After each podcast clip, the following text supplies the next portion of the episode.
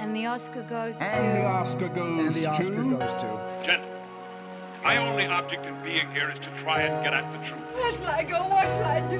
He's looking at you, kid. Frankly, my dear, I don't give a damn. Could have been a contender. Fasten your I could have been somebody. They can only kill me with a golden bullet. What have I done? Call me Mr. Tibbs. gonna make him an offer. All real Love is, is too weak a word. for- for- I, I loathe you. No, I loathe you. I, I love you. Crowder. I did as instructed. Don't laugh! If there's something wrong, it's wrong with the instruction. This ain't reality TV! Respect it and validate it. Remember that's what you told me. It's time, Robbie. Welcome to the Next Best Picture podcast. And the Oscar goes to Parasite. Hello, everyone, and welcome to episode 182 of the Next Best Picture podcast. I am your host, Matt Neglia. Time of recording 11:09 a.m. on February 23rd, 2020, day before my birthday, actually.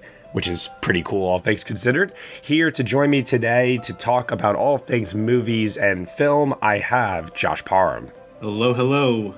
Lauren LaMagna, Good morning. and Rebecca Daniel. Hey. All right. So, what we're going to be uh, discussing today, a few ins and outs, a few points here and there on a couple of different topics. Uh, but the main focus of today, and now that we've kind of like put the 2019 award season behind us, we're going to be looking back on the decade as a whole. So, uh, I put out a couple of polls a few weeks ago on best Oscar wins of the decade. They have been our most successful polls ever and I'm going to announce what the results were for those later on. Uh, we're also going to announce the nominations, the NBP Film Community Award nominations for the best of the decade. So, ooh. So excited to hear what they've picked. me too, me too. Uh, because quite honestly, there's just so much to go through, so much to look back on. Obviously, it's a popularity contest. Not everything can be mentioned that probably does deserve to be there, but it is very interesting to look at what the consensus is, I guess, amongst people. You know, casual watchers, uh, more art housey lovers. Uh, like, what do they all agree on collectively as the best? yeah, it will also be interesting to see how things have shifted from, you know, 2010 and 2011 to today. I'm very curious about that. I'm c- excited to see how films age. So, like things that were a little bit earlier in the decade, how did they pair up to things that probably were just released? Oh, I can tell you right now, recency bias is definitely a thing. I can tell you that looking at the nominations, I was like, oof. Okay. but that's not a bad thing in the end. So, first topic of conversation I just want to bring up really, really quickly here, and I just want to address it and move on from it as quickly as humanly possible. Um, a director who shall not be named for a film called Guns Akimbo is a dick. And. uh, it- it's a really really shitty situation that's happening right now on uh, film Twitter, but um, I want to let uh, people know that have been directly impacted by this and attacked and abused by this person uh, that we stand with them and support them, and we will not tolerate uh, that level of indecency. And as a result, uh, we did have a review of that film uh, that we were going to run on the website, but we are not going to be running it. Um, Josh, you had the pleasure, displeasure. let- let's go with displeasure of watching that film. So I, I, I apologize to you, but uh, we will not be running your review. no, that, that's quite all right. Considering the events that have happened, you know, we don't need to talk about it, but I think that is a correct decision. Um, I would prefer to focus on the positive things in life, and that director certainly has not done a very good job at that. So I agree with the decision not to run that review. Uh, in other news, J.D. Dillard, uh, the writer director of Sweetheart and Slight, has been tapped to make a new Star Wars movie, from what I've been told. Um, have you guys seen any of his work before? Oh, I don't think I have. I have heard of Slight, and I heard it was pretty good, but I didn't get to it, unfortunately. Yeah. Yeah, I haven't seen any of his stuff either. So uh, we had that happen this week. Oh, oh, film Twitter was united uh, by the blessing of ma memes. They're the best. Where did this come from? So weird, but it's so great. Oh my god. It was that that was something that was just like saving me every day. I was like, this is incredible. You get better and better. And Octavia Spencer uh, has, I, I guess, somebody made her aware at some point, and she's now um, running a contest for who can make the best mom meme. This is heaven. It's incredible. It's so so great. Uh, what else do we got here? Uh, other news: Nine Days, a film starring Winston Duke, Zazie Beats, and I saw at Sundance. Um, very very much, I want you guys to have this one on your radar when it comes out. Um, it got picked up by Sony Pictures Classics, so um, that's good to know uh, because that film was extraordinary. Uh, what else? What else? I should have like done a better job of like getting everything together really quick. I don't know. Do you guys have anything that you guys want to bring up, or should we just get right into the end of the decade stuff? Let's get right into the end of the decade because Yeah, that's going I'm to be really. I want to know. yeah fair, yeah. fair. Okay. All right. All We're right. excited about that. Yeah. No problem. All righty. So uh, let's do this. Why don't we first start off with the polls of the best Oscar winners Yeah, let's of do the that. decade? Because that was really, really exciting stuff. And I mean, that's a little bit more quantifiable considering there's only 10 nominee, uh, 10 choices for each one. So let's take a look. Well, except for one category where there was eleven. Yes, uh, there was a tie in uh, sound editing. Hey everyone, I'm Aaron, And I'm Patrick. and together we host the Feelin' Film Podcast, a show that focuses more on the emotional takeaway from a movie experience rather than its technical merit.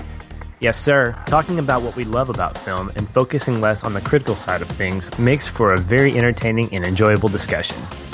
New episodes drop every Monday morning, and you can catch them on iTunes, Stitcher, iHeartRadio, and many other podcasting networks. You can also find out more about the show at feelinfilm.com In the meantime, as we say on the show, stay positive. and keep feeling film. Okay, so starting off first and foremost with the best documentary Oscar winner of the decade. Alrighty, here we go. Number 10 is Undefeated. Number 9 is Inside Job. Number 8 is 20 Feet from Stardom. Number 7 is Citizen 4. Number 6 is Icarus. Number 5 is Searching for Sugar Man. Number 4 is American Factory. Number 3 is Amy. Wow.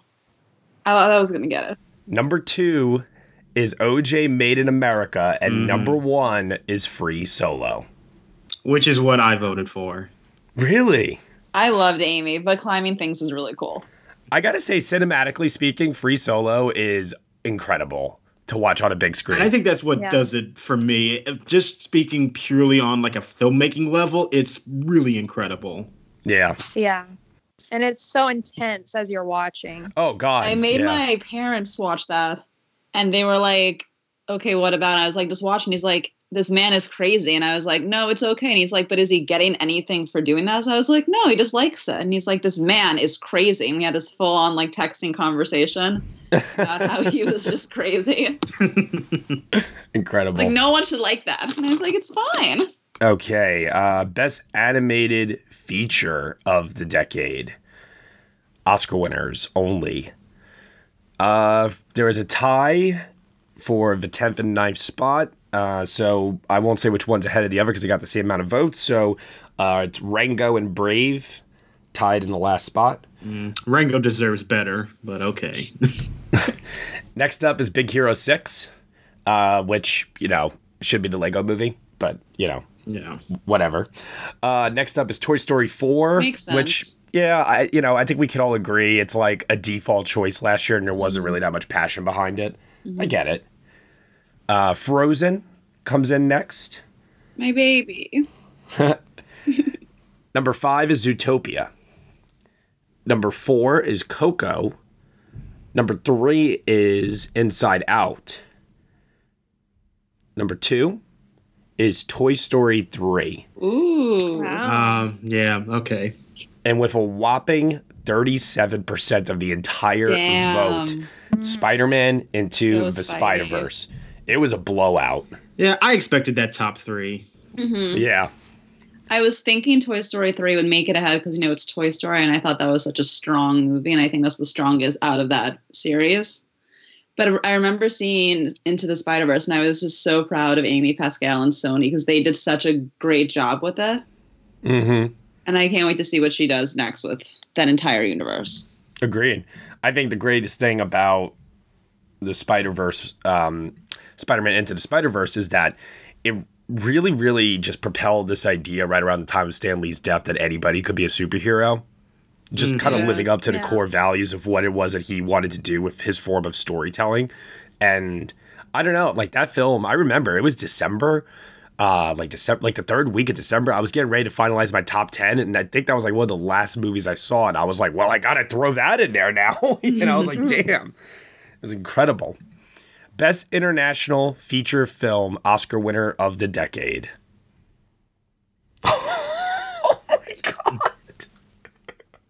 I, mean- wonder who wins. Yeah, I, I think it's a pretty clear victory of Yeah. who's number one. oh my god, over 3,000 votes and the number one choice has 72% of the Oh vote. my god.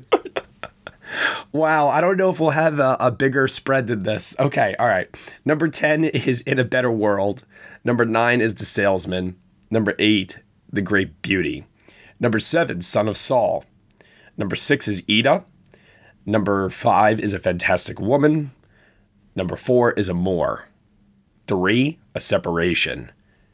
2 is Roma. Number 1, with 2,200 votes, is Parasite. What an upset. Yeah. So I mean, that's not shocking. shocking at all. Oh my gosh. Wow. I will be shocked if we have um, a spread as big as this one anywhere else, but damn. Yeah. Although shout out to Roma too. I that was the one I voted for, even though I, I love Parasite also it was very close between the two of them, but at least Roma was a distant runner up. yeah. Okay. Best original song Oscar winner of the decade. Number 10 is Toy Story 3 We Belong Together. Number 9, sorry Josh, is Spectre Writings on the Wall. eh, that's all right. I know that it's a polarizing song. Number eight is Rocket Man. I'm gonna love me again. Number seven is Man or Muppet from the Muppets. Number six, Glory from Selma. Oh, that was such a great performance. It made Chris Pine cry. Yep. Mm. Number five is Let It Go from Frozen. My other baby. Number four is Remember Me from Coco. Three, City of Stars from La La Land. Two is Skyfall from Skyfall. And number one is Shallow from A Star is Born. It's a great song. Kind of hard to argue that that would be number one for most people. Mm-hmm. Josh, tell me the truth. Was Skyfall your choice? Of course it was. Just like how Let It Go is mine. You got to stick with your crew. Yeah. I maintain to this day that if uh, La La Land had a different song win, I, I think it would have placed higher. I think City of Stars is such a lame song. I'm sorry. Yeah, I'm not a huge I'm not a huge jazz person, so that's kind of why in La La Land in general just didn't resonate me as much as it did with other people. But I remember them campaigning like two or three songs during like award season, which like I thought wasn't the smartest move. So I- it's all it really is, especially with the musicals. It's all about the song choice, not just the movie. Rebecca, you're a huge fan of La La Land, right? I sure am. Well, it won six Oscars, so we'll see if it uh, places number one on any of the uh, polls here. But I hope um, it does. Didn't it tie the record of most nominated film? uh, Yeah. yeah, Yeah, it's 14 got 14, nominations. yeah. Mm-hmm. Yep, that and uh, All About Eve. I remember that there were some people that were thinking it could tie the uh, winner uh, for with 11. Yeah, it could have been. Yeah, I remember it being because I think it was Titanic, all about E- right. Titanic had 14 noms, Yeah, it did. Uh, yeah. so that was a three-way tie. and We were like, wow, it could be a four-way with 11. It could Mm-hmm. Mhm. join those Yeah. three. That sound editing nomination did it. Oh, God, don't remind me. I'm sorry. that and Bohemian Rhapsody, it's just like I, I, I don't believe anything anymore when it comes to the sound branches. I just don't. Uh, you and the sound. Best original score. Oh, this is exciting. Ooh, that's a good one. Here we go. Number 10 is The Artist. Number 9 is Life of Pi. 8 is Gravity. Ugh. 7 is The Hateful Eight. 6 is The Shape of Water. 5 is Black Panther. Number four is the Grand Budapest Hotel. Number three is Joker. I'll stand by that. I loved that score. Number two is the Social Network. That should and be number one. one is La La Land. fine with that. You guys are so close. Hey, you know what? I, I have to say, if I'm gonna give La La Land anything, that score is Yeah. freaking phenomenal. guess. It really is, yeah. I respect it for what it is, but I, I guess I need to see it again. I just didn't. I think it's just I'm not a huge fan of jazz. I really think that was the issue with me. With me. Which is totally fair. I get Yeah. it. Yeah. But I respect it for what it is, and I love that you guys all love it. Best visual effects. Number 10 is Hugo. Number 9 is First Man. Number 8 is The Jungle Book. 7 is 1917. 6 is Life of Pi. 5 is Ex Machina. 4 is Gravity. 3 is Interstellar. This was actually pretty close uh, between these two here. A difference of about 80 votes. Number two is Inception, and number one is Blade Mm. Runner 2049. That is a solid top three. Yeah. Interstellar, Inception, and Blade Runner 2049. It was just such a good decade, I think, for that category. It was. I, I definitely think that what we saw a lot of this year, or this decade rather, was supporting visual effects coming to the forefront. Yeah. And it wasn't about what movie had the most visual effects, other than, I mean, I look at this list and I say to myself, what, Jungle Book maybe fits that description the best? Yeah, that, well, that was also a race where there really wasn't that big prestigious movie in the race either. I think really what this decade has showed us is it's really about visual effects being used in service of a deeper story. I think that's Mhm. what really is being responsive right now. Yeah. Sound categories. Oh, the lovely sound categories. I wonder if there will be any differences, to be honest. Uh, let's see. Well, I don't know. We'll see. All right. Best sound editing. Number 10 is Hugo. Number 9, American Sniper. 8, Zero Dark Dirty. I just realized that there are 11. I'm sorry. I was about to say, like, you know, shouldn't there be 11 here? 11 is Hugo, 10 is American Sniper, 9 is Zero Dark Dirty. There we go. 8 is Ford v Ferrari. Number 7 is Skyfall. I have no idea how Bohemian Rhapsody is at number 6, but there you go. Guys. Okay. Number 5 is Gravity. Number 4 is Inception. 3 is Dunkirk. 2 is Arrival. And 1 is Mad Max Fury Road. Not shocking, but Yeah. super cool that Arrival was number two. Yeah. Agreed. Oh, she Agreed. deserved so much better than what she got. You know, I, it's really interesting because when we get to the um, community nominations for the decade, I am, I don't know if I'm shocked or if I'm just like surprised, if you will, at- at how much Arrival is one of those movies that it's just so beloved. It aged phenomenally over Yeah. phenomenally over time. Alrighty, so sound mixing. Let's see if there's any changes here. Uh, no, number uh, 10 is Hugo. Man, people really hate Hugo. Number 9 is Hacksaw Ridge. 8 is Les Miserables. 7, Bohemian Rhapsody. 6 is Gravity. 5 is 1917. 4 is Inception. 3 is Dunkirk. And in a very, very similar situation with a very, very similar vote split, number 2 is Whiplash, and number 1 is Mad Max Fury Road. All right. Happy that, um, you know, I, it's like, I, I get Mad Max is going to, like, probably run away with a lot of these, I'm sure. But I love that, like, the runner ups were, um, individual sound editing and sound mixing winners, you know, as opposed to winning both awards on the night. So that's pretty cool. and also like very particular types of winners in those categories and not just big action spectacles Exactly. Yeah. Uh, best makeup and hairstyling. All right, let's see which famous historical transformation won here. Number 10 is The Wolfman, which, my God, I I, I don't even remember that Yeah, movie. same. Like, at all. I didn't see it. it's not a good movie There you go. Number nine is The Iron Lady. Number eight is Dallas Buyers Club. Number seven is Darkest Hour. Number six is Suicide Squad. You know, just for the record, I, I love that like Bohemian Rhapsody and like Suicide Squad are landing like in the middle of all of these, um, because I feel like they're the most widely despised. But I, I digress. Well, it's the fact that Suicide Squad, I mean, in its defense, kind of, it did change how we do perceive some of those characters. And and look, I think that the makeup in Suicide Squad is It's good. Yeah, I mean the movie isn't very good, but if you're just judging the makeup, it, it's good work. Like, just Yeah. with Harley Quinn, like, that entire character look is completely changed. Exactly. Number five is Vice. Number four is Les Miserables. Number three is Bombshell.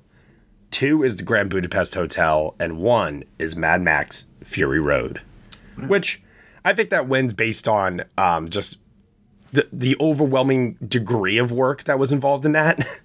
you know, Yeah. with all the individual characters having some sort of a prosthetic or whatever it was applied to them. Yeah, it's our modern day Star Wars. Oh, I like that. Put it on the poster. I like the sound of that. Yeah, because the Star Wars won pretty much all technicals uh, that year, right? It won, I think, seven. Uh, yeah, Yeah. it pretty much won every technical award it was nominated for. Except the only for- things that it didn't win were just everything above the line.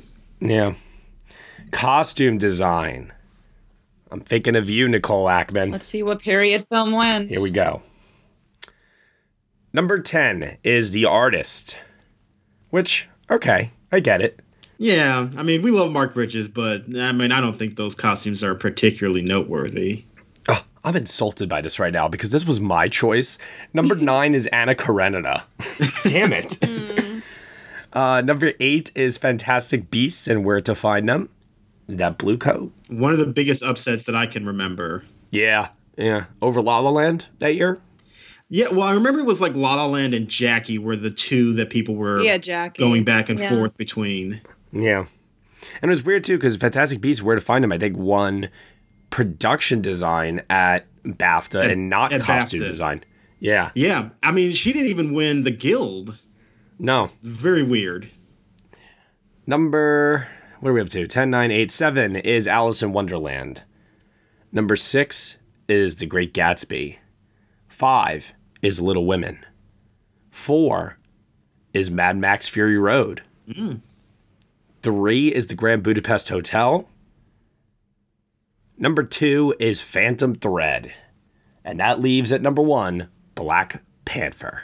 Yeah, that's, what I voted for. You're not going to find a more distinctly unique uh, costume design winner than that one. I, I that, that is such an inspiring win when you really think Mhm. Mm-hmm. about it because it's just it's modern, it's futuristic while also um, respecting that African uh, culture as well, and just the way that those two like fo- uh, formed to create uh, this level of work. It's just and it was also a great way to just honor Ruth Carter as well. It's phenomenal. Yeah, and it was the breath of fresh air. The this the branch, this guild, and just this category always goes towards the period and like time altering sort of costumes, and they'll never really acknowledge like fantasy or contemporary costumes. So it was nice to see something that was a little bit different than just like a period piece. Yeah. Production design winners. Uh, number 10 is not Hugo for a change. It's Lincoln. Number 9, though, is Hugo. number 8 is Alice in Wonderland, or as I remember someone saying once, Eyesore in Wonderland. yeah, I mean, I don't have any issue with that movie winning costume design, but that production design win is atrocious. I'm sorry. Number 7 is The Shape of Water. Number 6 is The Great Gatsby. Number 5 is La La Land. Number 4 is Once Upon a Time in Hollywood. 3 is Black Panther. Number 2 is Mad Max Fury Road, Ooh. which means the winner is the Grand Budapest Hotel. Okay, I like that. I mean, again, I'm not the biggest Wes Anderson fan, but I can respect lo- like seeing after seeing the Grand Budapest Hotel, I respect it, and it was great. I'm happy with that. What would you have voted for there, Lauren? I think I voted for Mad Max though. Like I'll be honest. Yeah, I think I voted for Mad Max also, but it's hard to argue against the Tex in Grand Budapest. Yeah, it's another level. Lauren, what- oh, I'm sorry, not Lauren. Rebecca, what did you pick? The Great Gatsby. Yeah.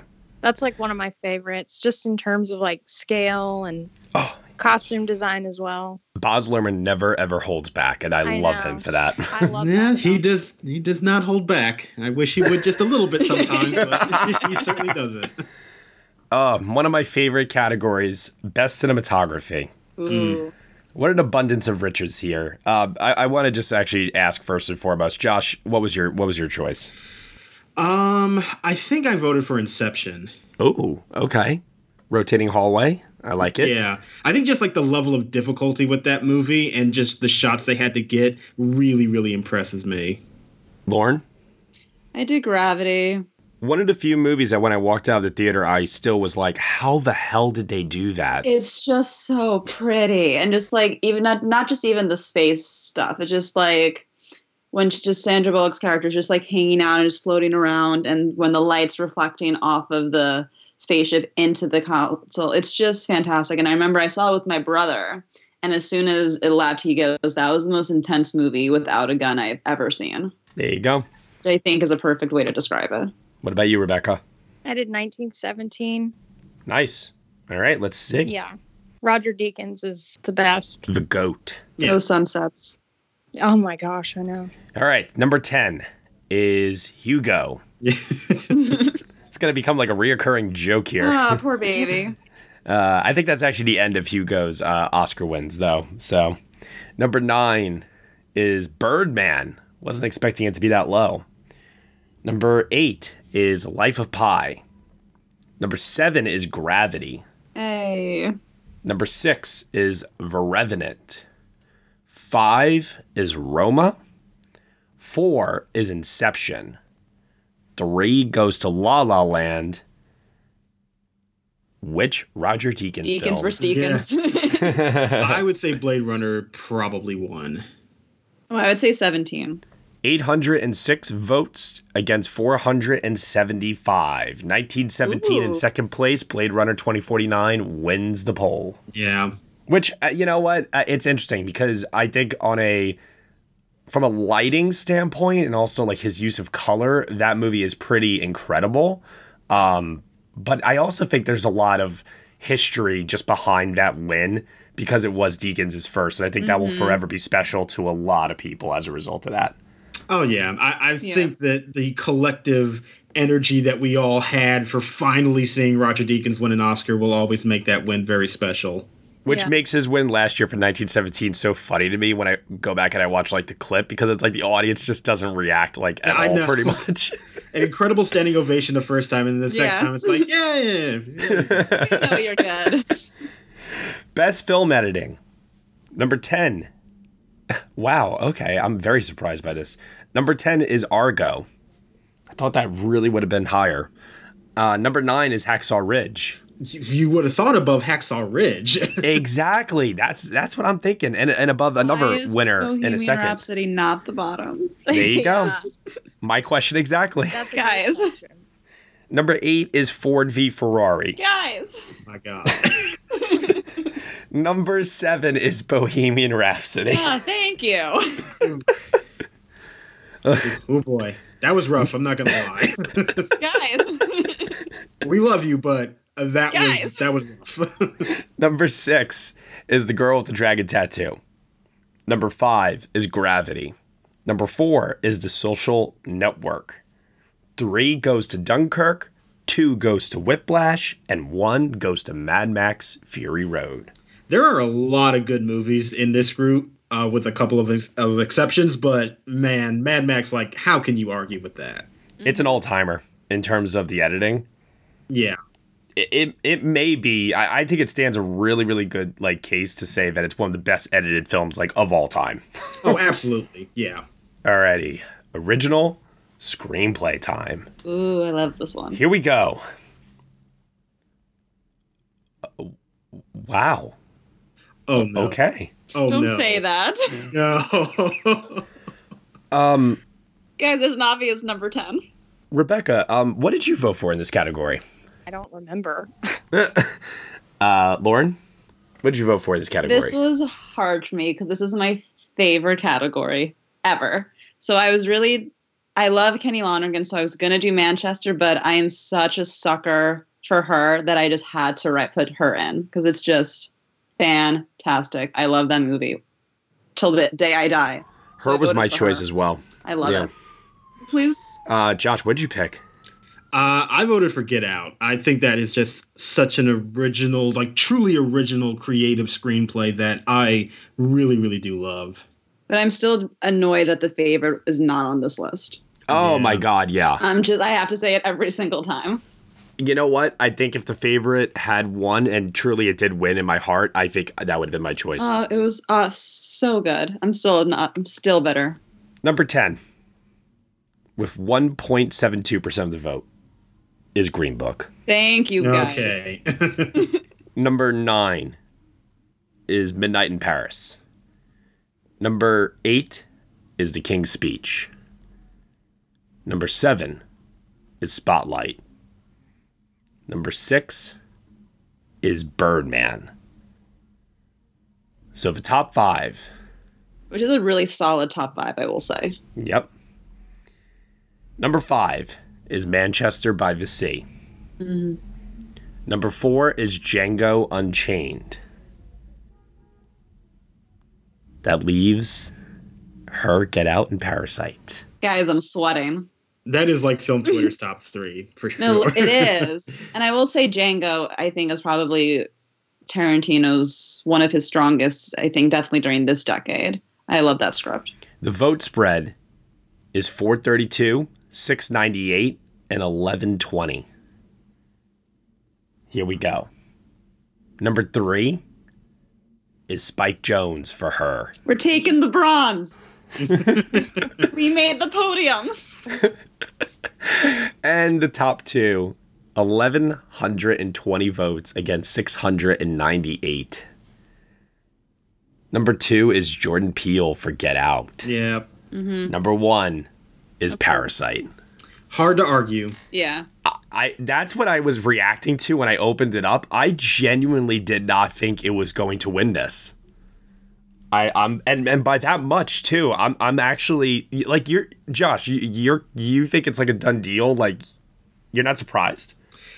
Uh, looking at the amount of passion there was for Parasite last year, like, no, it doesn't surprise me at all. Oh man, see, I'm like genuinely surprised by that, but not not nothing against the film's quality. You guys know I love that movie. Obviously. Oh, oh yeah. I mean, I would say that I'm actually kind of surprised that her wasn't in second place because that's another movie that has a ton of love. So yeah.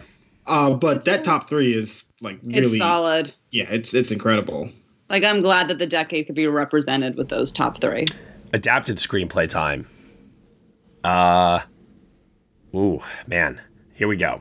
I feel like this is a blowout, but we'll see. It's actually, believe it or not, it is closer than original screenplay. Hmm. What? Okay. Yeah, Again, also stacked category. yeah. The the votes are much more spread out here, actually, amongst all Ooh. of the uh, the ten. So Wow. th- yeah, this is very interesting. Okay, uh, Rebecca, what did you vote for here? The social network. Lauren, The social network. Josh, O- Obviously, the social network. I do vote for Social we Network. love we love Sorkin. Number 10 is The Descendants. Number 9 is Argo. 8 is The Big Short. 7, The Imitation Game. 6, 12 Years a Slave. 5, Black Klansman. 4, Jojo Rabbit. Wow. 3 is Moonlight. Oh my god. 682 versus 867. Number 2 is Call Me By Your Name. And number 1 is The Social Network. Yeah, No I forgot about the offense. Call Me By Your Name Hive. I as you were reading this, I forgot how popular it was, and I'm low key kind of shocked that it made it all the way up there. Believe me when I tell you, if Timothy Chalamet had only won Best Actor, I can I can only tell you what would have happened in that category. Alrighty, Boy. here we go. Acting time. Supporting actor winner of the decade for the Oscars. Alrighty. Ooh, man, Rebecca, who who gets your vote here? Um, I know it's not a popular opinion, but Brad Pitt and Once Upon a Time in Hollywood. Hey, you know what? People like that character. I get it. All well and good. Lauren, what about you? I'm pretty sure I did Jared Leto. Okay. Josh? I went with Mahershala for Moonlight. Okay. All right. I went with J.K. Simmons for Whiplash because you, you guys talked earlier about um, the most tense film you've ever seen without a gun. That's Whiplash for me. And Mhm. it's in large part because J.K. Simmons scared the ever living crap out of me. All right, here we go. Number 10 is Mark Rylance in Bridge of Spies. Number 9 is Christopher Plummer in Beginners. Number 8, Mahershala Ali in Green Book, of course. Yeah. Number seven is Jared Leto in Dallas Buyers Club. Six is Sam Rockwell in Three Billboards Outside Ebbing, Missouri. Five is Christian Bale in The Fighter. Four, Christoph Waltz, Django Unchained. Three, Brad Pitt, Once Upon a Time in Hollywood. Okay. Number two is Mahershala Ali in Moonlight, and number one is J.K. Simmons in Whiplash. Yeah, people love that performance, and it's a really, really good turn from him. Alrighty, Best Supporting Actress winner. Oof. This is uh, what do we? Yeah, uh, uh, yeah, yeah. No, it's not a blowout, but okay. All right, uh, Rebecca, who's your who would get your vote here? I'd say Lupita Nyong'o in 12 Years a Slave. Lauren. I went with Anne Hathaway. I'm just a total theater buff and nerd, and I think she performed that role, particularly that song. Like it was coming out of her, it was with all of her might, and you really felt that pain, which carried you through the entire film. We gotta get you on an episode of Next Best Theater. Yeah, one day I'll be there. All right, Josh. What about you? Well, I think this was actually of the four acting categories the one that was hardest for me to pick, but I eventually went with Regina King. I went with Viola Davis in Fences. She, was- shouldn't be there. I know, But, but she was one I was wrestling with. It was like her, Lupita, and Regina King were all like they're so so close to me. Number 10 is Melissa Leo in The Fighter, which I'm a little surprised by. It's probably there just because it's so early. Or You know, it's the not a good 2010 film. performance. I was gonna say either that or people like got really turned off by her campaign maybe that year, and it's just Oh, I- like I'm sorry, soured the ever campaign since. was incredible. I- We still reference that campaign. That's not my issue. I just don't really like that performance. Yeah. I think Amy Adams was much much better. Oh, poor Amy. She killed it this decade. She really did. Pour one out for her. Done it all. Yeah. What is it going to take? Number nine is Alicia Vikander in The Danish Girl. Eight is Laura Dern in Marriage Story. Seven, Regina King, If Beale Street Could Talk. Six, Patricia Arquette in Boyhood. Five is Allison Janney in I, Tanya. Four, Octavia Spencer in The Help. Three is Viola Davis in Fences.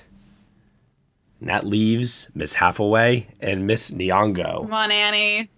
Number two is Anne Hathaway in Les Miserables, and number one is Lupita Nyong'o in Twelve Years a Slave. Mm-hmm. hmm Incredible and like, work. what a like breakout performance that was. I think that was her debut, if I remember yeah. correctly. That's always that's always a lot of fun when that happens. Like Jennifer Hudson did it also for Dreamgirls. Um, Mm-hmm. I I love that. It's your first performance and you win an Oscar for it. Crazy. Alrighty, best actor time.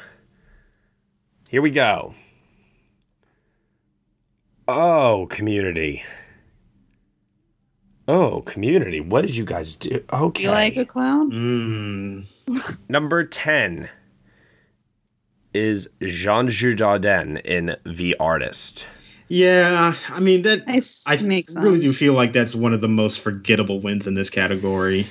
Number 9 is Gary Oldman in Darkest Hour, which I still maintain good performance. I get it. I understand why people don't like it, but Gary Oldman has an Oscar, people. Like, like let's just move on. yeah, I mean that's how I look at it. It's like it's not necessarily just for that movie. It's a career win, but you know, whatever. He's if I'm got an being Oscar, completely let's just honest, accept it. almost all of the winners in this category feel like that to me. It's like they have an Oscar, it's just not for the right movie. Oh yeah, I mean, I'm gonna Yeah. be honest. Like the decade has not been kind to this category. No. Number eight is Rami Malik in Bohemian Rhapsody. Number seven is Eddie Redmayne in The Fury of Everything. Number six is Colin Firth in The King's Speech. Number five is Matthew McConaughey in Dallas Buyers Club. All right, all right, all right. Number four is Casey Affleck in Manchester Oh my by the God. Sea. Okay. Number three is Daniel Day Lewis in Lincoln. What? Oh my god! All right, trying to trying to compose myself right now. I feel a clown. Josh, I love you. Thank you for the emotional support for what I have to prepare myself for right now. Number two is Leonardo DiCaprio in The Revenant, No. uh, which leads uh, Joaquin Phoenix for Joker in number one. Seriously? Okay. I'm just gonna choose not to comment. For what the film is, though, like I can admit that it was a really strong performance, and he's in it for I want to. I feel like the time was like eighty five percent of the film he's in it, which is a ridiculous just- amount. I don't know. I, I, I that just those top two. I, I feel like this was a, more of a popularity thing than an actual. Joaquin Phoenix has an Oscar. That- yeah. Okay. All right. I'll stick to my own my own rules here yeah, and move on. yeah, but like you said, that top two, we can like that they have Oscars, but for those performances and those roles, I'm not sure. But you know, He slept in a horse for it. Flip three and four uh, with one and two. Like put Daniel Day Lewis and Casey Affleck in a number one, number two slot. However you want to do it. I don't really care. And I'm I'm instantly much more happy about this poll personally. Yeah, I mean, my vote was for Casey Affleck because I think that that is truly like one of the best performances that we have had this decade. I think that of everybody that has won in that category, it's really like the most phenomenal work. Yeah. Best actress time. Okay. Alrighty. Uh Oof, man. Rebecca, who who, who would get your vote here? This is a hard one because I think there's a lot of strong performances in this, but for me, it's it came down to Natalie Portman or Jennifer Lawrence, but it's Natalie Portman in Black Swan for me. Lauren? Oh, it's Natalie. Josh? It would have been Natalie if she had won for Jackie. Boom. It- I but agree. because it isn't. Uh, Oh, my okay. vote. My vote was for Olivia Colman. My vote is for Olivia Coleman as well. Let's see how this uh, I gotta shakes stick out. with my girl. I gotta stick with my Long Island girl. so, together. where Joaquin Phoenix uh, was number one in the previous poll, uh, Renee Zellweger comes in at number 10 for Judy. Number nine is Julianne Moore for Still Alice. Number eight is Meryl Streep in The Iron Lady. Number seven is Jennifer Lawrence in Silver Linings Playbook. Number Really? six, eh, yeah. Number six is Emma Stone in La La Land. Five is Brie Larson in Room. Four is Kate Blanchett in Blue Jasmine. Number three is Frances McDormand in Three Billboards Outside Ebbing, Missouri. I'm honestly shocked she placed that high. Me too. And there is a difference of 105 votes. Very close. Number two is Olivia Coleman in The Favorite, leaving Natalie Portman for Black Swan at number one. That's Yeah. my girl. Not surprised that she won, but very happy that it was close between them. Yeah. Alrighty, director time. This is the category where Alejandro is competing with uh, Alfonso Cuaron two times over. Yes. All right, here we go. Number 10, Michelle Hazanavicius for The Artist. Number 9 is Tom Hooper for The King's Speech. Number 8 is Ang Lee for Life of Pi. Oh, this is funny. Number 7 is Alejandro G. Iñárritu for Birdman. And number six is Alejandro G. Iñárritu for The Revenant, followed by Alfonso Cuaron uh, in number five for Gravity, followed by Alfonso Cuaron in number four for Roma. Boys.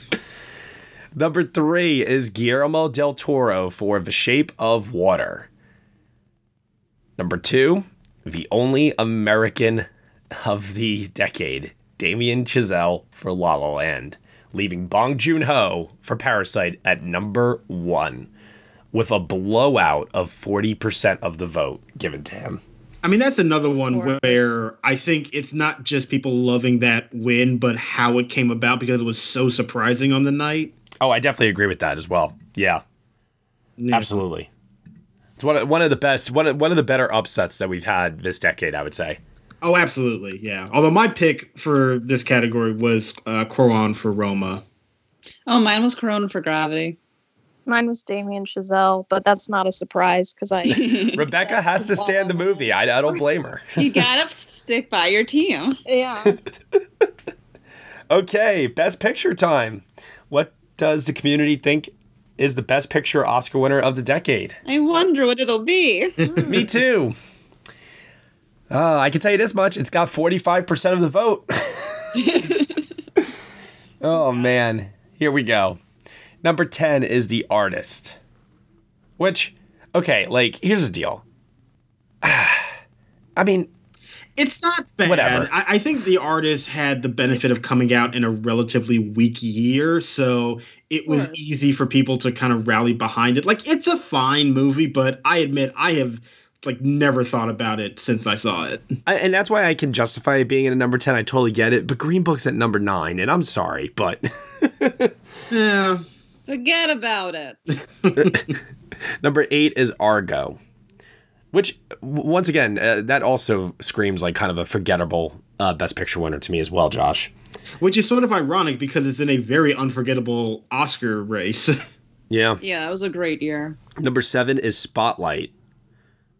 Number six is The Shape of Water.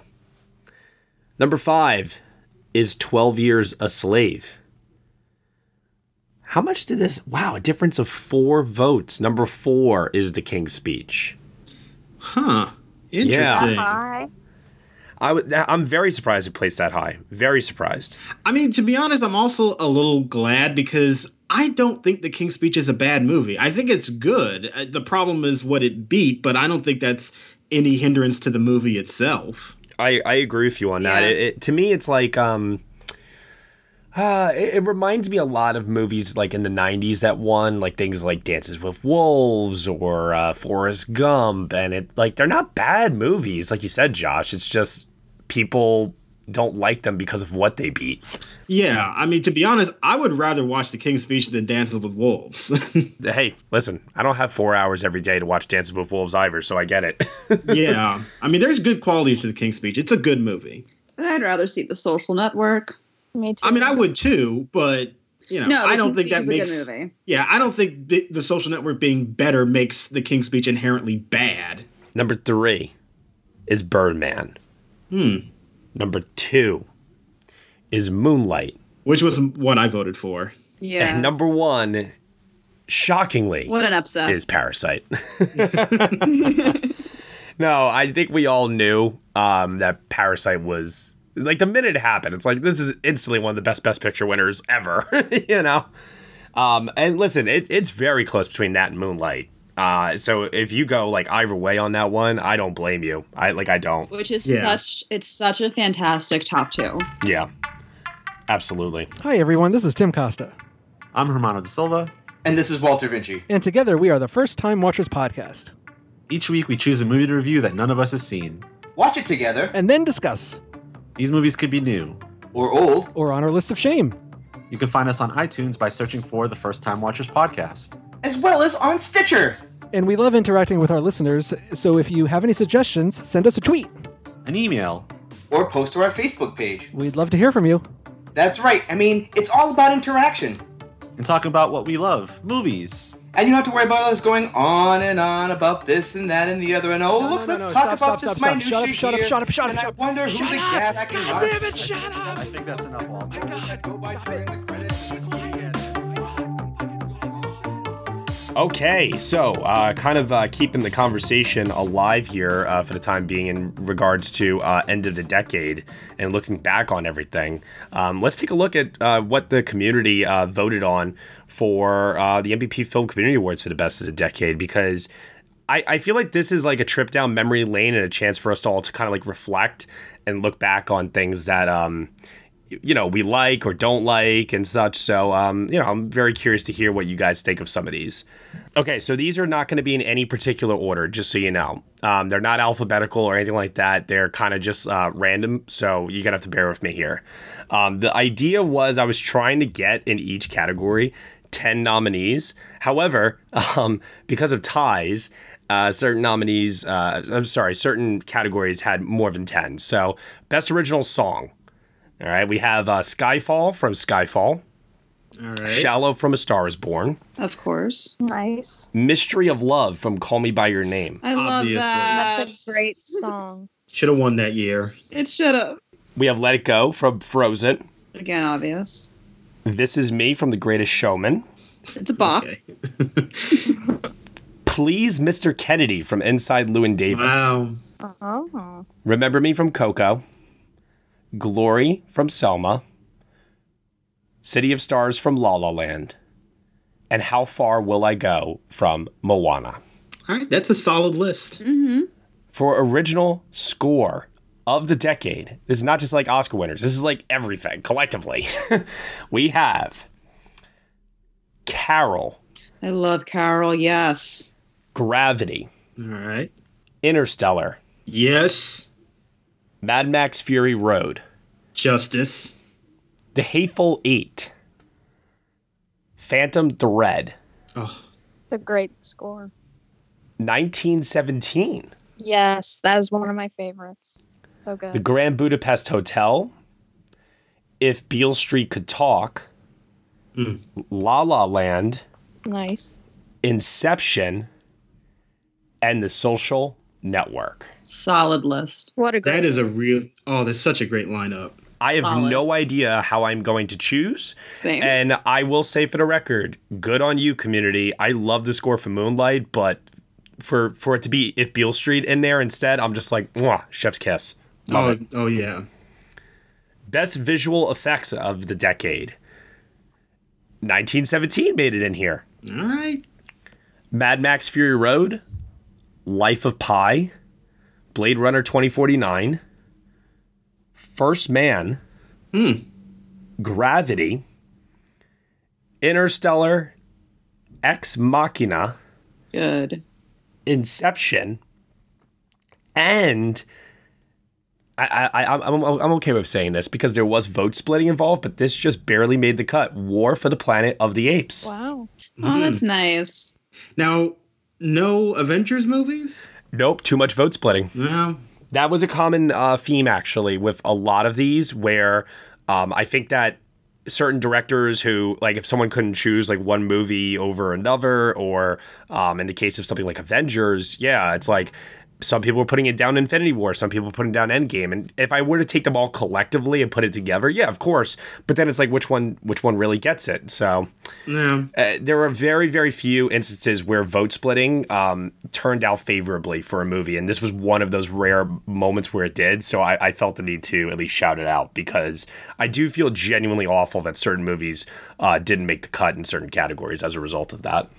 Yeah, but at the same time, I'm glad that this category actually was able to showcase more interesting work. I mean, not to denigrate the stuff that happens in the Marvel films, because obviously it's a lot of visual effects and a lot of people work hard on it, but I just feel like those effects get a little monotonous after a while. You, they're kind of Yeah. like you. s- You know, you see one Marvel movie, you've kind of seen all the effects, and I think this group represents some really interesting work that's a little bit more on the subtle side, a little bit more on actually exploring story and character, which I really appreciate. For sound editing, Interstellar, Ford v Ferrari, First Man, 1917, Gravity, Mad Max Fury Road, Arrival, Dunkirk, Inception, and A Quiet Place. Ooh, good. Yeah. For best sound mixing, First Man, La La Land, Arrival, 1917, Whiplash, Dunkirk, Inception, Gravity, Mad Max Fury Road, and Baby Driver. Again, Huh. good. for the best makeup of the decade Les Miserables, Dallas Buyers Club, The Revenant, Darkest Hour, Guardians of the Galaxy, Vice, Bombshell, The Grand Budapest Hotel, Mad Max Fury Road, and Border. Yes! oh. Didn't see that one coming, did you? No, I did not. Oh, I'm so happy. That makeup work is so awesome. Best costume design of the decade. The Shape of Water. Hmm. Jackie. The Great Gatsby. Carol. Yes. Little Women. Black Panther. Mad Max Fury Road. The Favorite. The Grand Budapest Hotel. And Phantom Thread. Nice. Good list. For production design, Roma. Ooh, wow. The Favorite. Inception.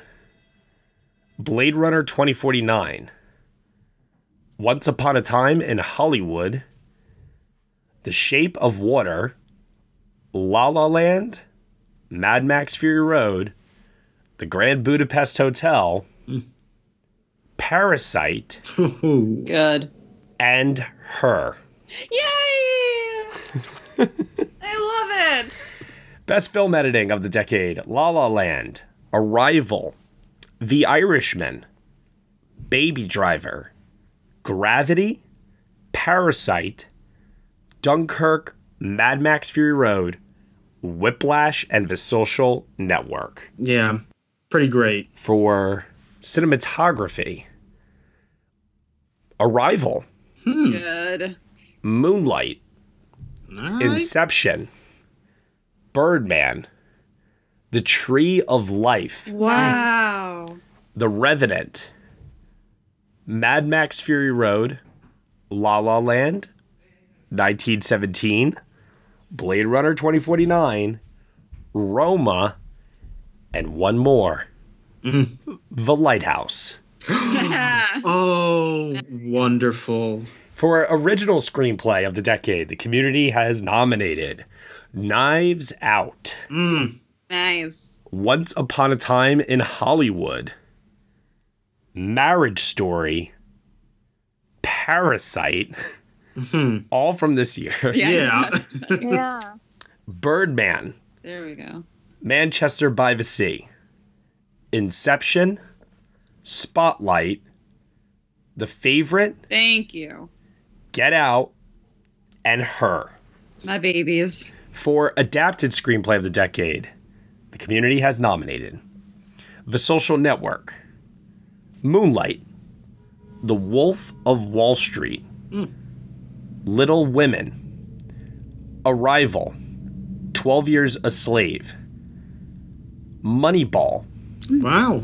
Interesting. Call Me By Your Name, Oh, obviously. Lincoln, Mm, and Gone Girl. Ooh. Love that movie. for the best debut director of the decade. This was, let me tell you something. I'm excited for this. This was really, really hard because when I tell you the votes were all over the place, they were all over the place. I can imagine. Yeah. Jordan Peele for Get Out, Olivia Wilde for Booksmart, Dan Gilroy for Nightcrawler, Ben Zeitlin for Beasts of the Southern Wild. Mm-hmm. That was great. Alex Garland for Ex Machina. That was also great. Ryan Kugler for Fruitvale Station. I'm glad that that came through. Ari Aster for Hereditary. Yep. Robert Eggers for The Witch. Mm-hmm. Bo Burnham for Eighth Grade. Good. Oh, I love That's those. cute. And Bradley Cooper for A Star is Born. Okay, I could see that. That was great. For breakout performance of the decade. Alrighty. Here we go. Jacob Tremblay for Room. That's my boy. Lucas Hedges for Manchester by the Sea. That's my other boy. Alicia Vikander for Ex Machina. Yeah. Correct choice. Yeah. Jennifer Lawrence for Winter's Bone. Makes sense. Margot Robbie for The Wolf of Wall Street. hmm She's so good in that movie. She is 100% winning an Oscar this decade. Daniel Kaluuya for Get Out. Oh, Mm. Timothy Chalamet for Call Me by Your Name. Lupita Nyong'o for 12 Years a Slave. Florence Pugh for Midsummer, which I don't know if I agree with that. Ah. Yeah. but- Macbeth. I mean, like that's the thing. Like she had an incredible year, but like Lady Macbeth was also there too. Thank you. Thank you. And Brie Larson for Short Term 12. The correct choice. Thank you. For Best Voiceover Performance of the Decade, we have Will Arnett in the Lego Batman movie, Tom Noonan for Anomalisa, I am so happy. Ben Wishaw for Paddington 2. oh my god, community, you have done it. You have absolutely set me into joy. Phyllis Smith for Inside Out, Idina Menzel for Frozen, Long Island girls sticking together. Shamik Moore for Spider Man Into the Spider Verse, Oh, that's great. Andy Serkis for War for the Planet of the Apes, He's so good in that. Amy Poehler for Inside Out, Tom Hanks for Toy Story 3, Josh Brolin for Avengers Infinity War, Again, correct choice. and Scarlett Johansson for her. Good. Mm-hmm. Yeah. That's low key, I think, my favorite performance of hers. For Best Youth Performance of the Decade, Eller Coltrane for Boyhood, Quavenjane Wallace for Beasts of the Southern Wild, Noah Jupe for Honey Boy, Mm-hmm. Yeah. Brooklyn Prince for The Florida Project, Yeah. Oh, she was so good. Daphne Keene for Logan, Oh, she was phenomenal. Jacob Tremblay for Room, My son. Roman Griffin Davis for Jojo Rabbit, Thomas and Mackenzie for Leave No Trace, Mm. Elsie Fisher for Eighth Grade, and Haley Steinfeld for True Grit. Oh, that's nice that she got in there. I would actually say it would be pretty hard to choose between Jacob Tremblay and Haley Steinfeld. Yeah. Supporting actress of the decade. Let's see how many Oscar winners get into this. Because I can't help but feel like, and I don't blame people for this. I don't blame with starting with like the Oscars as like your base, and then going off from there. Like I, I don't, I don't blame people for that. So, all right, here we go. Patricia Arquette for Boyhood, Lupita Nyong'o for Twelve Years a Slave, Viola Davis for Fences, Mm-hmm. Good and be there. Allison Janney for I Tanya. All right. Michelle Williams for Manchester by the Sea. Good. Okay. Yeah, Should have won that year. Sorry. absolutely. Alicia Vikander for Ex Machina. Correct choice. Regina King for If Beale Street Could Talk. Yep. Anne Hathaway for Les Miserables. Mm-hmm. Good. Laurie Metcalf for Lady Bird. Aw. And Emma Stone for The Favorite. I'm more of a Rachel Weisz fan if I have to choose between those two girls, but okay. For supporting actor for the decade, we have J.K. Simmons in Whiplash, Mahershala Ali in Moonlight, All right. Philip Seymour Hoffman for The Master, Willem Dafoe in The Lighthouse, Excellent. Brad Pitt in Once Upon a Time in Hollywood, Sam Rockwell for Three Billboards Outside Ebbing, Missouri, Yep. Christian Bale in The Fighter, Michael Fassbender in 12 Years a Slave, Hmm. Nice. Song Kang Ho for Parasite, Wow. Hey. and Richard E. Grant in Can You Ever Forgive Me? Yeah. I love him. That's a pretty good lineup. for lead actor. Leonardo DiCaprio for The Wolf of Wall Street, Correct. It's a good Jake choice. Gyllenhaal for Nightcrawler, Mm-hmm. Nice. Michael Keaton for Birdman, Denzel Washington for Fences, Mm. Joaquin Phoenix in The Master. Yes. Talk about correct choices. Yeah. Joaquin Phoenix for Joker, yeah, I knew that was going to happen. So, what? Bradley Cooper for A Star Is Born, Michael Fassbender in Shame, yeah. Ooh. Great performance. Daniel Day Lewis in Lincoln, Casey Affleck in Manchester by the Sea, Adam Driver in Marriage Story. I know there's a lot here. Timothy Chalamet in Ca- uh, Call Me by Your Name, and Ethan Hawke for First Reformed Wow. for lead actress now. Lupita Nyong'o for Us. Wow. Hey. Brie Larson for Room. Frances McDormand for Three Billboards Outside Ebbing, Missouri. Margot Robbie and I, Tanya. Hmm. Nice. Saoirse Ronan and Ladybird. Kate Blanchett in Blue Jasmine. Yeah. Natalie Portman for Black Swan. Amy Adams in Arrival. Olivia Colman in The Favorite. Tony Collette for Hereditary. There you go, Matt. I know, right? and Rosamund Pike for Gone Girl. Yes. Well, she she was so deserves- fantastic in that movie. For Best Ensemble of the Decade, we have special shout out to Ryan C. Showers, American Hustle. I, I, I had to shout him out for it. It's the only nomination that film got. Parasite, Birdman, The Favorite, Widows, Three Billboards Outside Ebbing, Missouri, Moonlight, Bridesmaids, Ooh. Spotlight, and Knives Out. Those are all incredible ensembles. Very, very good job, community. Okay, director. This is this is crazy, uh, but here we go. Oh, okay. Uh, it's just a- it's just a lot. Th- th- This is where like ties were starting to happen. Mm. All right, here we go. Damien Chazelle for La La Land. David Fincher for The Social Network. Bong Joon Ho for Parasite. Barry Jenkins for Moonlight. Of course. George Miller for Mad Max Fury Road, Alfonso Cuaron for Roma, Paul Thomas Anderson for The Master, Gravity, Alfonso Cuaron again, Sam Mendes for 1917, Pour one out. Martin Scorsese for The Wolf of Wall Street, Hmm. Christopher Nolan for Inception, Jordan Peele for Get Out, Denis Villeneuve for Arrival, and Greta Gerwig for Ladybird. Good. All right. I was getting a little worried when I heard a bunch of names that were dudes, but glad there was at least one. I'm, I'm I'm more I, I gotta say like I was a little disappointed and I'm gonna just give a shout out right now. Catherine Bigelow directed the shit out of Zero Dark Thirty People, She did. Ah. and I don't know why it did not get enough votes. I was very It's a great disappointed in that. She is my personal director winner that year. Same. Mm-hmm. Okay, this is a fun, fun, fun category because it's best overlooked film. So Ooh, I like this category. what I love about this is I love that there are movies in here that maybe were overlooked in the beginning of the decade, but now we look back, we're like, these movies fucking rule, man. You know? so here we go. Uh, for some reason, I do have this in alphabetical order. Okay, that's cool.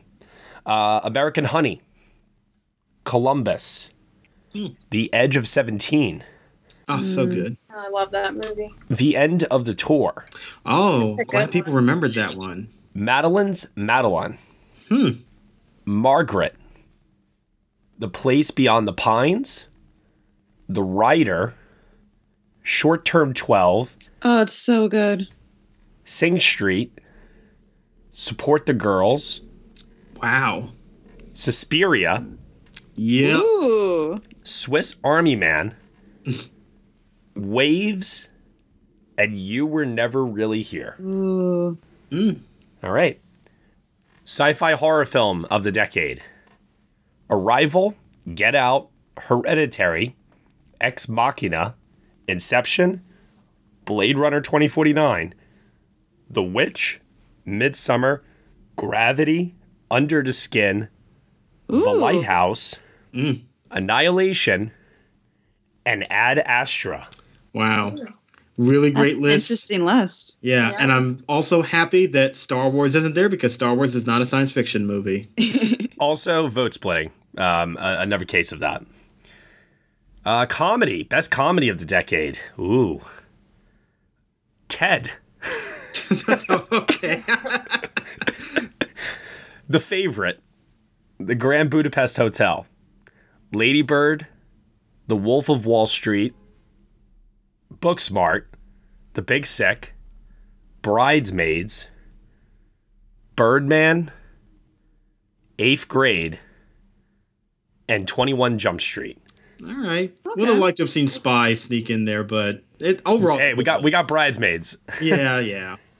Uh, for best action film of the decade, 1917. Uh, Avengers Endgame uh, made the cut here. Snowpiercer, Baby Driver, Skyfall, The Raid Redemption,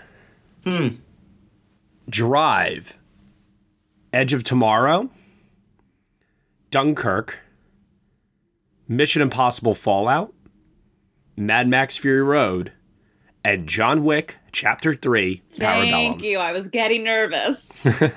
All right. And I can't wait to watch all of them lose to Mad Max. documentary of the decade.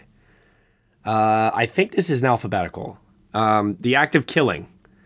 Uh, This is not an alphabetical. That's okay. OJ Made in America.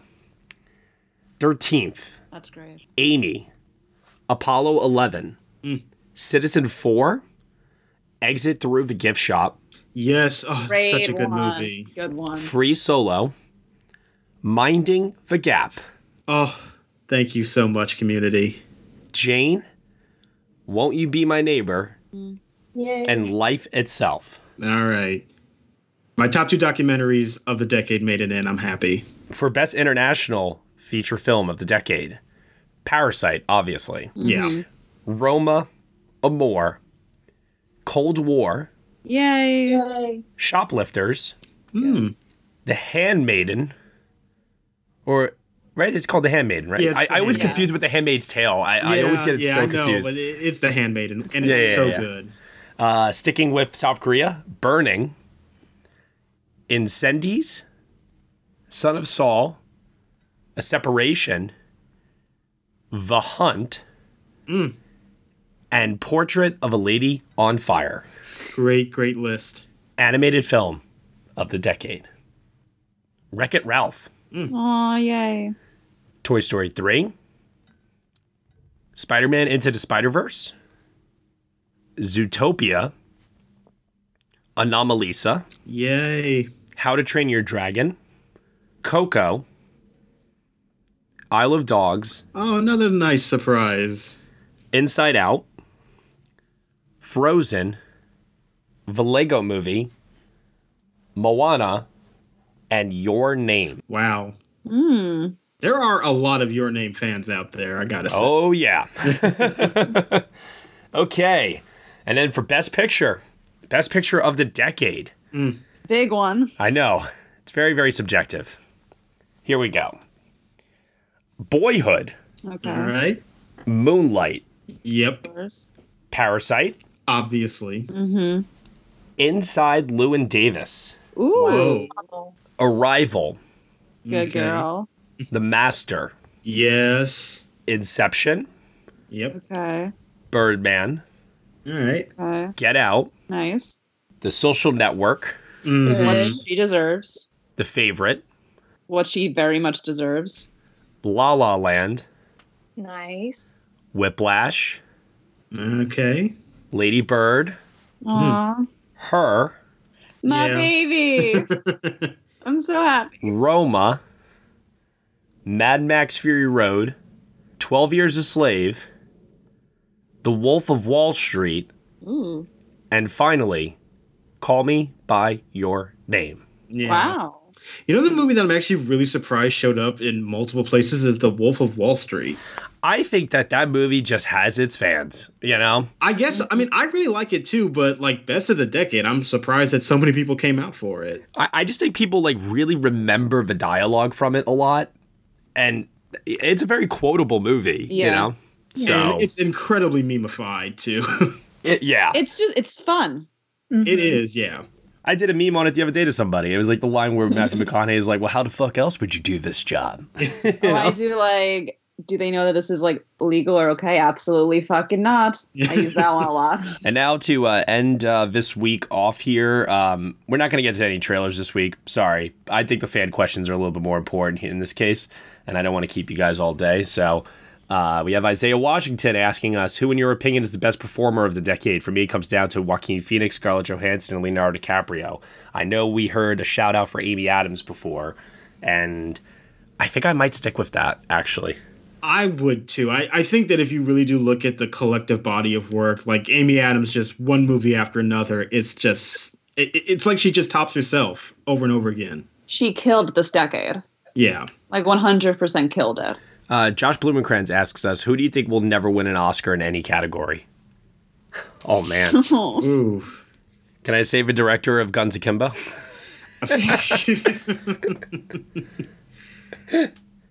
uh, that's that's tough because it could happen for anybody.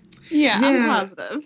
Yeah, it, it it is tough because like sometimes the reasons that you don't win an Oscar are political, and sometimes it's just a you know bad luck. You know that you just happen to be in a year where you might deliver good work, and it just doesn't work out in your favor. So it's it's hard to answer that question because sometimes the person you thought would never win would end up still doing it in the end. Luca Gilberti asks us, are there any movie tropes you can remember from this past decade that you found incredibly annoying? And if so, which is the worst and most prominent one in your opinion? Ooh, man. The worst movie trope of a decade. Um, well, you know what? This really isn't pertaining to um, a movie, but it's more like the tropes that we see in trailers, which is obviously when Inception came out, there was the the Inception bois that started to get used. That did eventually get very Oh yeah. after a while. Mm-hmm. This is actually not something that I am annoyed by. I actually like it. Um, I like this a lot, but it, so it's not it's not answering the question. But um, Parasite just recently did it, and La La Land did it. I like endings. Um, uh, Little Women to an extent did it. I like endings that show us um, a possibility of like an alternative reality of what could have happened, but that's not really what happened. Yeah, it's Yeah. kind of like a Have you cake and eat it too ending is what I call it. yeah, yeah. That's what I was gonna say. Yeah. Yep. I like those. uh a trope in, like I'm trying to think of a trope in storytelling itself that I Oh, you know what? Here's one. Um I actually like Adam McKay's style that he has developed with The Big Short and Vice. I like it used in those two movies. I don't like any other movies since then trying to use it like The Laundromat, like Bombshell, for example. Yeah, I mean, I could argue that they're not that effective in Big Short and Vice either. So fair enough. Fair enough. Uh, alrighty. What else we got here? Oh, you know what's another thing too that I'm getting a little annoyed by? Why do uh, live action movies have to have like an animated uh, prologue? You know, with like you know explaining like some backstory. Mm. Yeah. yeah, I get that. But it doesn't seem to happen enough for me to really get that bothered by it. Eh, fair enough. My main issue is just like I think we should stop remaking things and we should start having writers write things. It's not That really a is the trope. big yeah. That to me, I think that is the answer. Like all of these That's Disney me. live action remakes, I don't like that wanna. to me is the biggest trope that needs to end. yeah, just just write stories. Yeah, if we're gonna go back to like uh, the conceptualization uh, phase of like you know actually pitching a movie and so on and so forth, yeah, that needs to stop. Yeah, that's what I, I want people to write original stories. That's what I want. Mm-hmm. Didn't Disney announce that they're doing a live action Tangled? How Yeah, I how? think they shouldn't. Like, stop it. Like, if you want to, I guess, make it a stage show for like the parks or for Broadway, like that's fine. But like, just write your own stories. Like, I get it. It might take longer, but how cool is it to make an original story and then put it out into the universe? That's why we. Do, that's why you do it.